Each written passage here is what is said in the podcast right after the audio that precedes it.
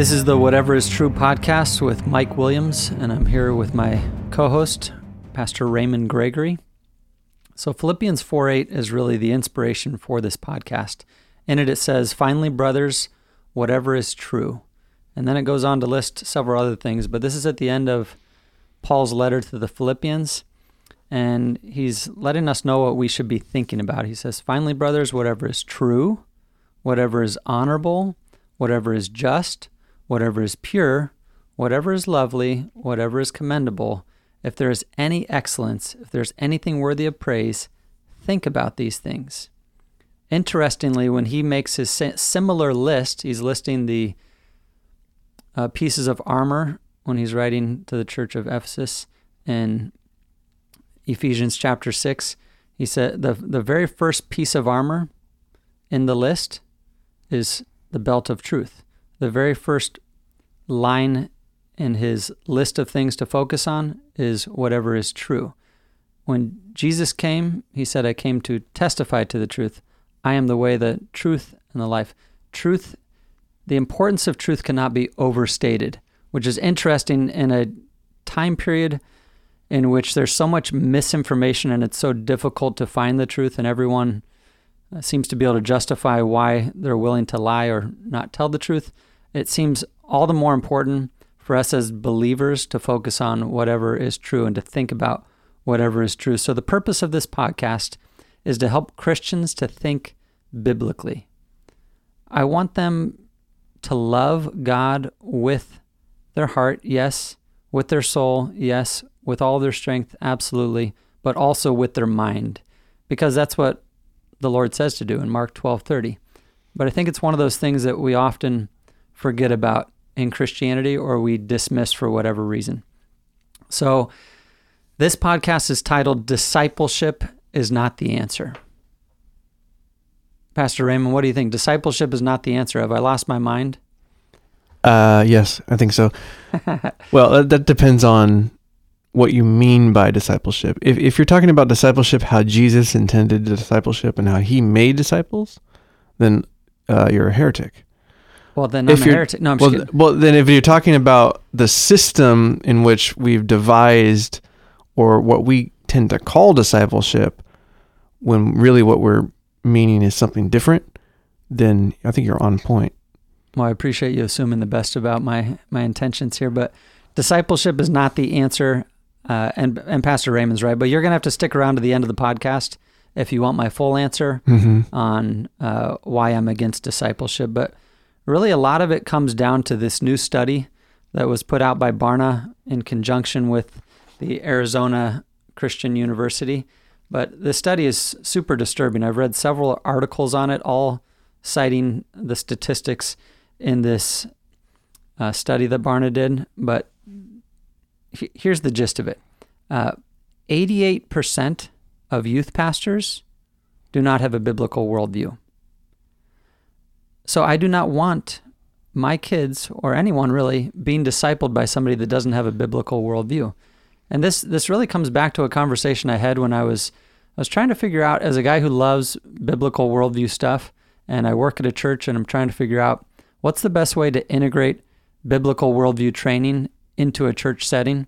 So I was meeting with a guy who's taken some seminary classes and I was discussing this with him and basically, he gently reproved me by saying, uh, biblical worldview stuff really doesn't have a place in Christianity prior to discipleship happening. He's saying the, the focus should be on discipleship, not on biblical worldview training. And that uh, set me back for a moment because I was thinking, well, I don't think he's wrong. I, I, I understand discipleship is incredibly important, but where does it where what's its proper place? And I would say that biblical worldview training should precede discipleship. So Jesus' disciples spent about three years with him, and then he sent them out.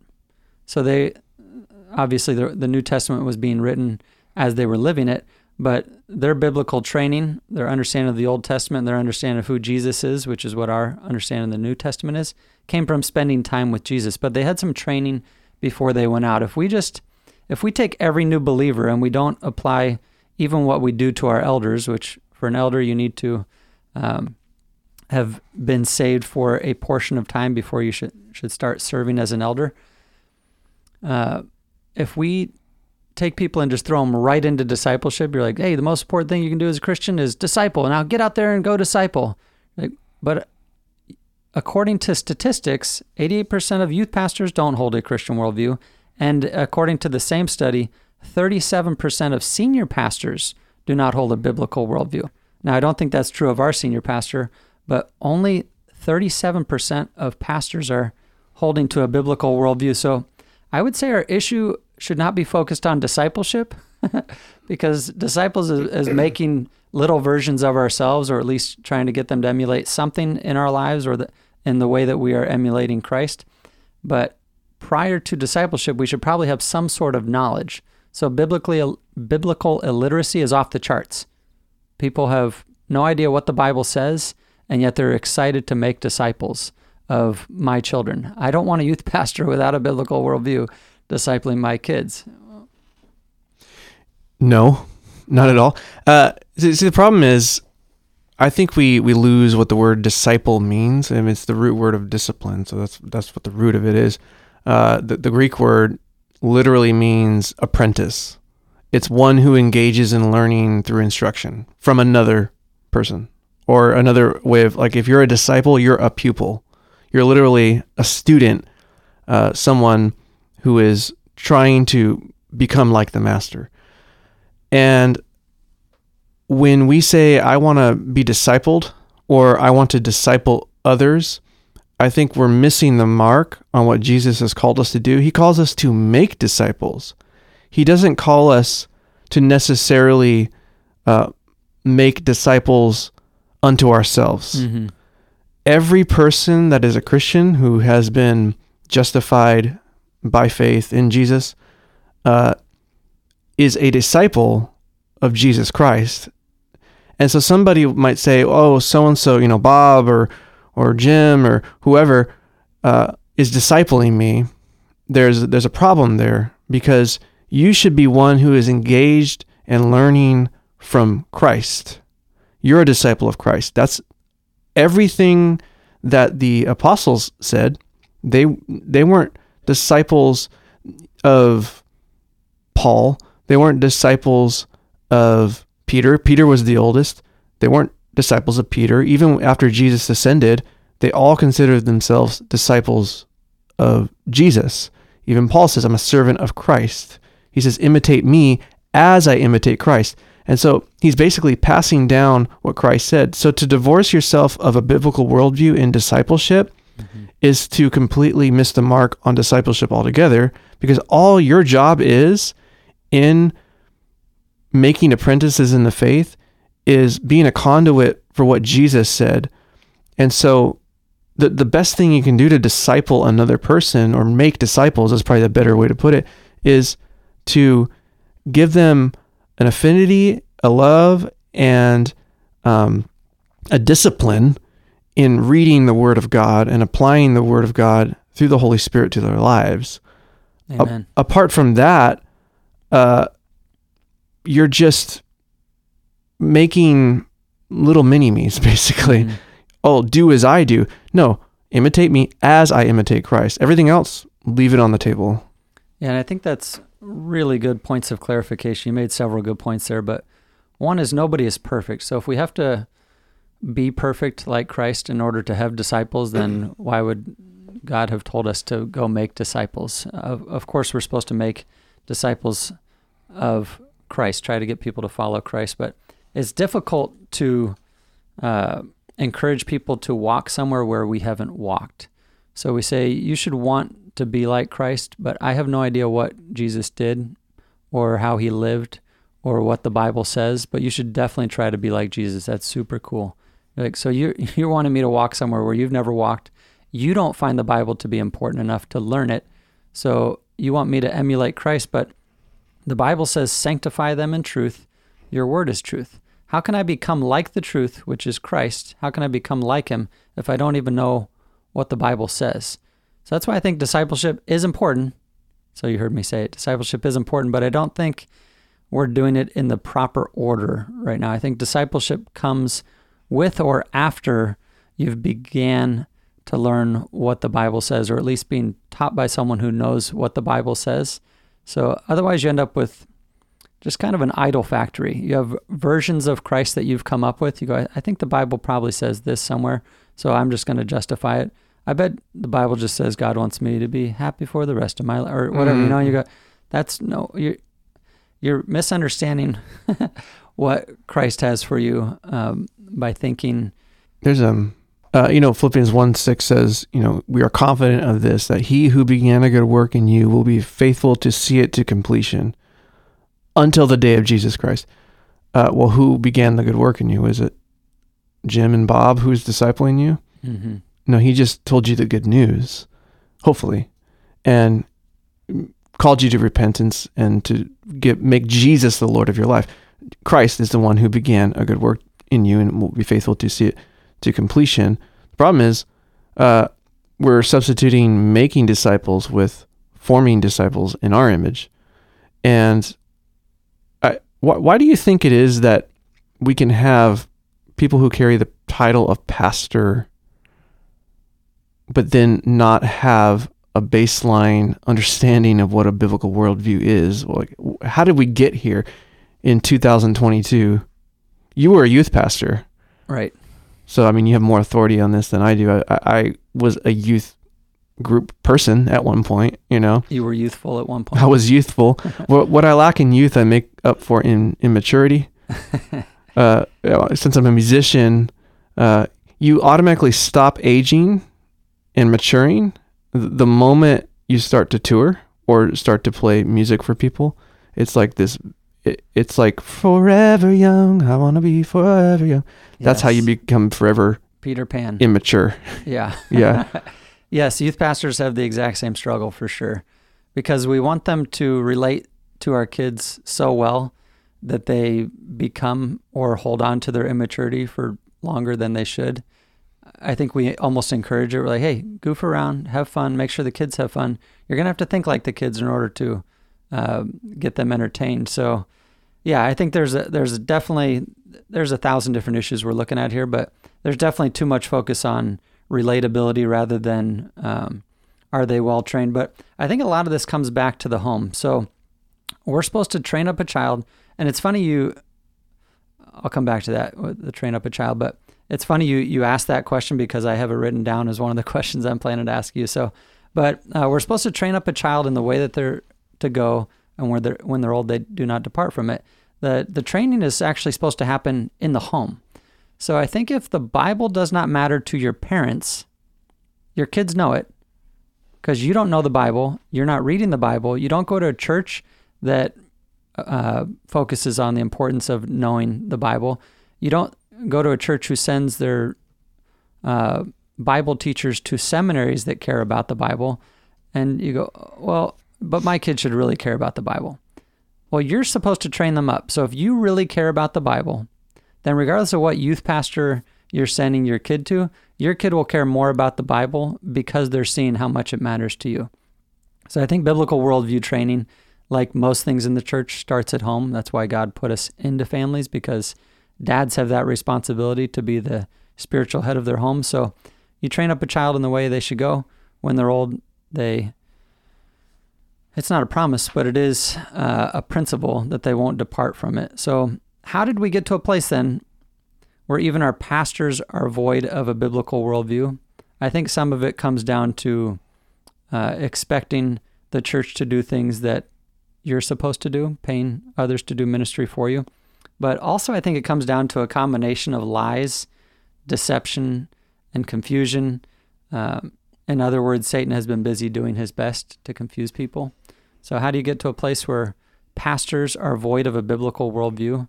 I'd say there's a whole bunch of problems, but you're a church history buff. So I don't know if you want to speak into that right now, but I'd love to hear from your perspective. I've heard from some others like uh, Nancy Pearcey, who wrote a book called Total Truth on how the church has gotten to where it is, but it's kind of at an anti intellectual place. And I think some of that anti intellectualism, the anti biblical worldview training idea comes from uh, this history of misunderstanding how much God wants us to engage with our minds. We, we've switched it over to a, a heart relationship rather than a heart, mind, soul, and strength relationship. And so, um, if you take away a person's ability to think within the church by presenting a few misconceptions or lies, um, then I think it's very easy to convince people of almost anything. Uh, since they don't know what the Bible says, they're just going to follow whoever's you know exciting and interesting in the pulpit. Yeah. So you mentioned church history.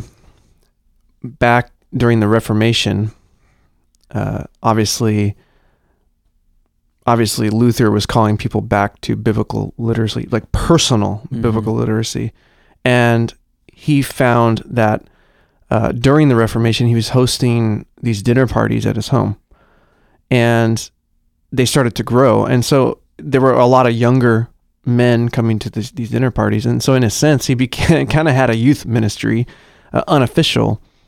And it's interesting because his his answer wasn't to condescend to their level; it was to pull them up to his level.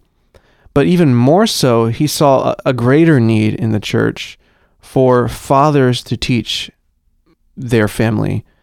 And um, so there was always uh, a what was called a large catechism, which was the job of the church, right? To catechize uh, to people, uh, to to train people in a sense in uh, theology, in doctrine, and in things like that.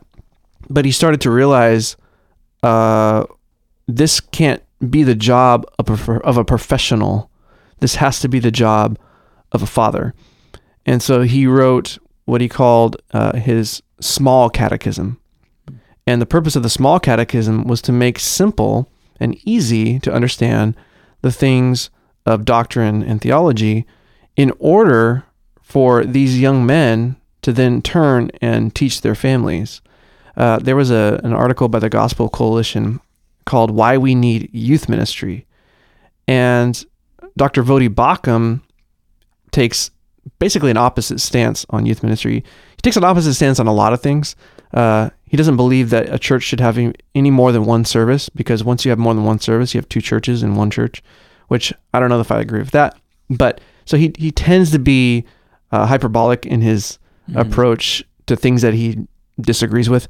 But uh, when he speaks on youth ministry, he is actually against having what he calls a youth ministry in a church. He thinks that children and and and fathers and mothers uh, should all be in the service together, and then it is the job of the father to break down and make easy for the kids to understand what's happening at home.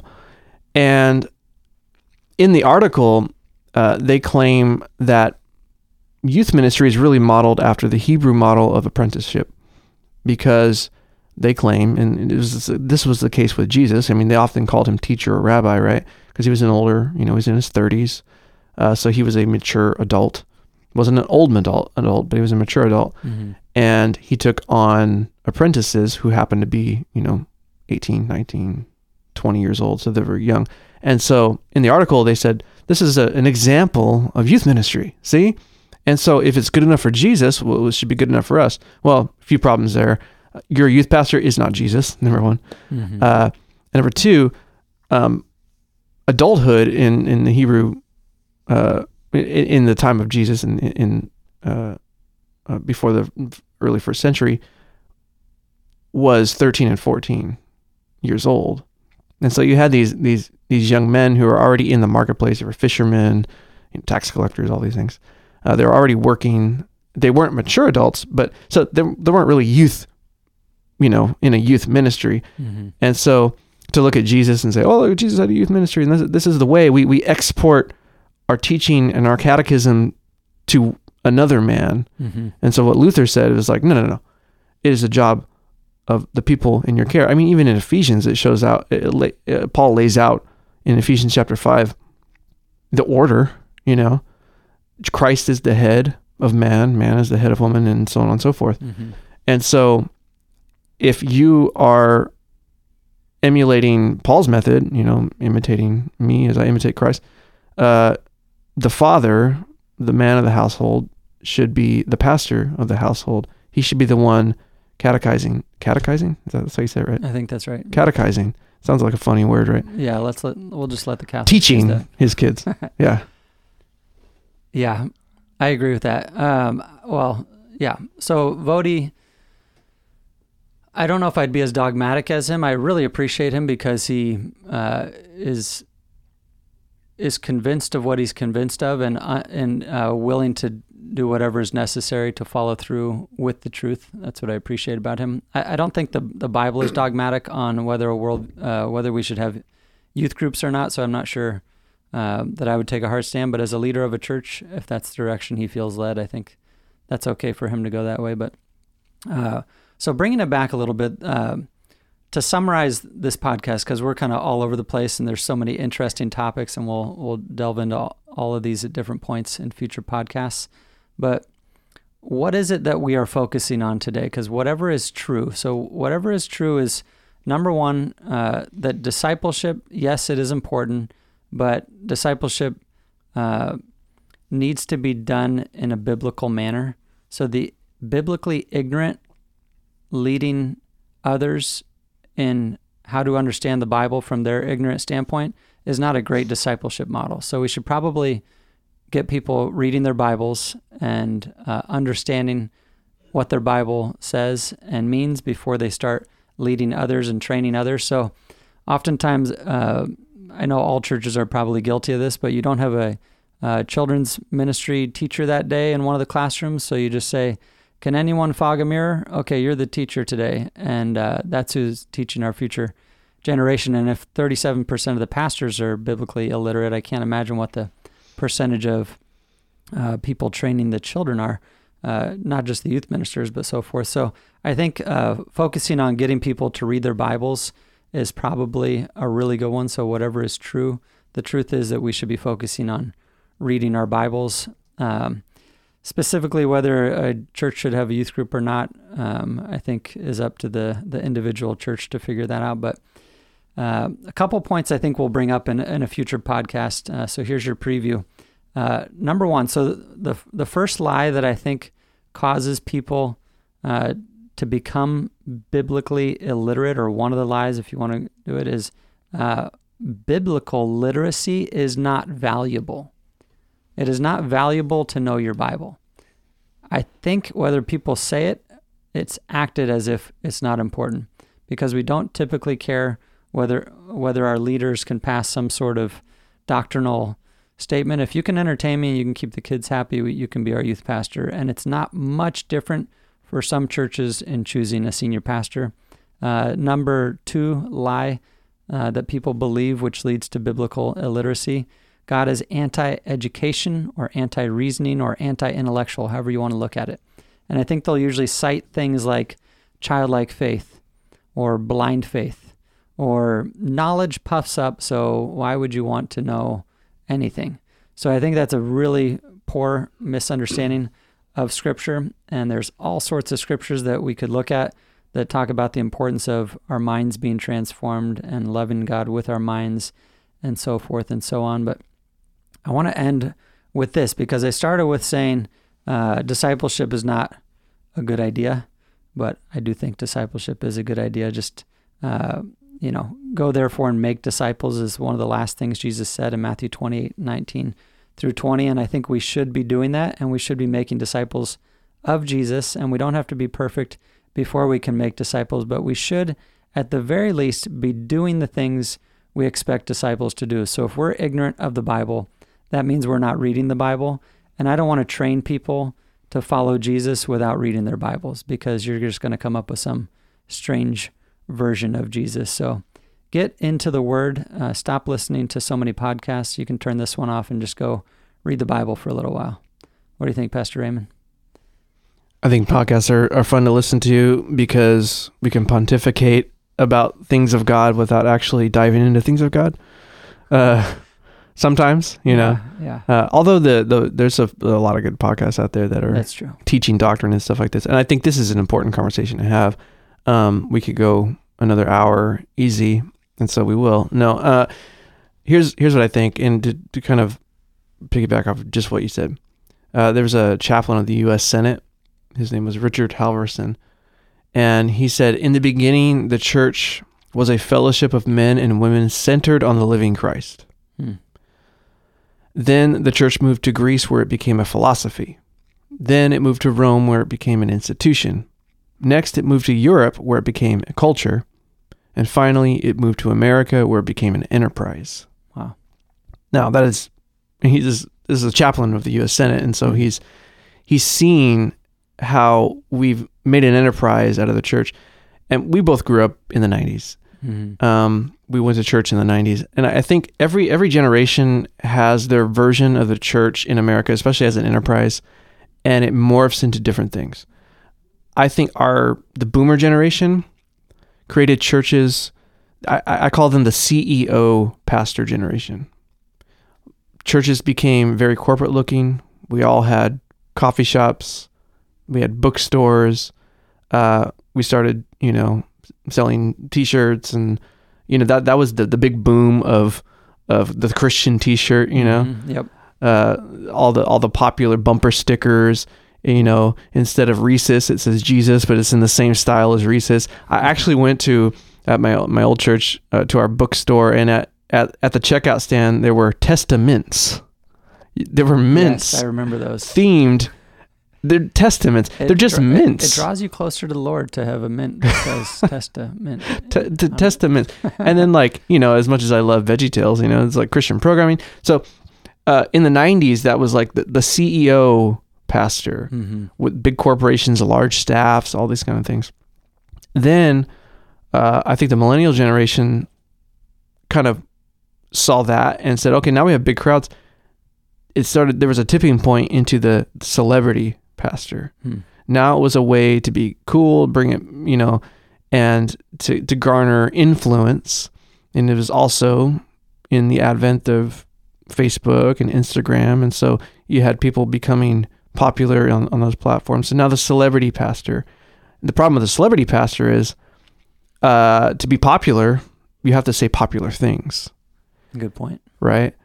And to get a bigger following in the name of reaching more people for Jesus, hmm you have to start saying either outlandish things, outrageous things, or just popular things. You have to become well versed in the culture, which is fine. We should be versed and, and understand the culture. But what starts to happen is uh, we start having entire sermon series about movies. hmm We have entire, and, and this spills into youth ministry because uh, all kids are concerned with is what's popular. And so we want to reach kids. We need to be more concerned with what's popular. And so we're going to start chasing after that. And now what I see starting to happen is an, is another shift in the, in Gen Z, and I, I call it the activist pastor. So we had the CEO pastor who built the enterprise. We have the millennial pastor who made it into a platform to become famous. And now Kind of like we're doing right now. kind of like what we're doing right now. Well, we're millennials, so that's why we're doing it. Uh, but then now you have this next generation who is, like you said, all heart. And when you're all heart, which is you should have heart, Absolutely. you are co- entirely focused on activism and you see the Bible through a lens of activism. And when you start to do that, you start to mix in sociology. And and then there's a there's a tipping point on the scale where sociology becomes more important than biblical literacy Hmm. and doctrine. You can start saying and you start seeing things like this. Well, the Bible did it really say that homosexuality is a sin? Because my heart says that they should, you know, love is love. They should be able to get married, all these things, right? Exactly. So the authority is equal in your mind. The authority of the Bible and the authority of your heart Mhm. are uh, in a in a war with one another. yeah, Where that should never be the case. The Yeah. the Bible is the authority, and your heart is deceitful above all else. and occasionally it aligns with the Bible, but every other time you should probably ignore it. But we're at a different place in the church. I think a lot of people feel so they say, "Well, that my I feel like doing this." You go, well, that's irrelevant. mostly it's irrelevant. You're like, but I don't feel like it. Like, and but if God tells you to do it, like Jonah didn't want to do what he was told to do, he didn't feel like it. Moses didn't feel like doing what he was supposed to do. God's not saying, well, how, how are your feelings today? Mm. If your feelings feel like obeying the word of God and uh, obeying truth and seeking truth, then uh, that's the only time I want you to do it. But if you don't feel like it, please stay in bed today. Don't read your Bible. Don't come to church. Just do whatever you want. Uh, feelings are extremely misleading for sure. I, I love that you pointed that out. If I was going to sum up what you were saying, a little bit of what you were saying, and maybe even the point of this podcast as we're as we're going here in seminary terms, I would probably say uh, good orthopraxy comes from good orthodoxy. Yeah. So for those that uh, don't like silly terms like that and haven't been to seminary or whatever, uh, what you believe determines how you act. That's a nice, simple way of putting it. So if you believe it's a good idea to read your Bible, then you will read your Bible. If you're not reading your Bible, it's probably because you don't think it's a priority. But the Bible needs to be a priority. So, biblical worldview training, however you want to term it, it's important for people to understand their Bibles if they're going to live what the Bible says. So, rather than seeing biblically illiterate people leading other people, I would love to see people in love with the Word of God and helping other people fall in love with God's Word so that they can understand this world that we're living in and they can find truth, which is only found in Jesus and in His Word. Yeah. For those, orthodox just basically means conforming to what is traditionally accepted as true. Mm. And we get Christian orthodox by what Jesus said. He says, I am the truth. Absolutely. I am the truth. And so orthopraxy, so orthodoxy is conforming to what is true, not deciding what is true, but conforming, you know, be transformed by the renewing of your mind. Mm-hmm. Uh, you know, conform yourself to what Jesus said. And then uh, orthopraxy is now that requires something in me. So if orthodoxy is, uh, I've been justified, I've been forgiven, I'm making Jesus Lord of my life. Orthopraxy is now it's time for sanctification to do its work. Hmm. And I think that's where we miss the mark in discipleship is we are all called to sanct- to be sanctified, to be whole, to be set apart, to be more and more like Jesus. You know, Second Corinthians 3:18.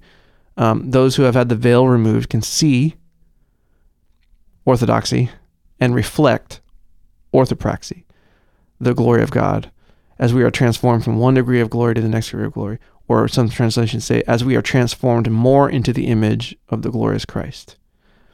That's that's what our goal should be in discipleship. Mm-hmm. Exactly what you said. Ortho, orthodoxy, orthopraxy. Amen. All right, I think that's it for our first podcast. Next week, we'll be hearing from Pastor Raymond on why he thinks uh, everyone. I don't know. I was going to say something outlandish. I'll I'll list for you the uh, the top twenty five Batman films, and you were like, "Wait, twenty five? Yeah, because the animated films are included in that." So So if you the- could if you could see my office, I have one, two, I have three Batman Funko Pops. I have one, two, three, four Batman mugs. I have a Batman drawing. I have a Batman playing card. I have two Batman playing cards, and I have a Batman tattoo. I have a Batman symbol. You know, one of the the signals don't I have- your arm. from from the uh from the Adam West days. That is the that is the uh Shakespeare head that pops open. You push the button and it calls Batman. Wow. So I have the authority on this, so you can learn Batman orthodoxy. So what you're saying is we should have a video podcast next time. So if you Yeah, want. if you want to really know what a nerd I am. All right. Thanks for listening. We hope that you are dwelling on whatever is true and that you fall more in love with Jesus as a result of spending time with Him. Have a good week.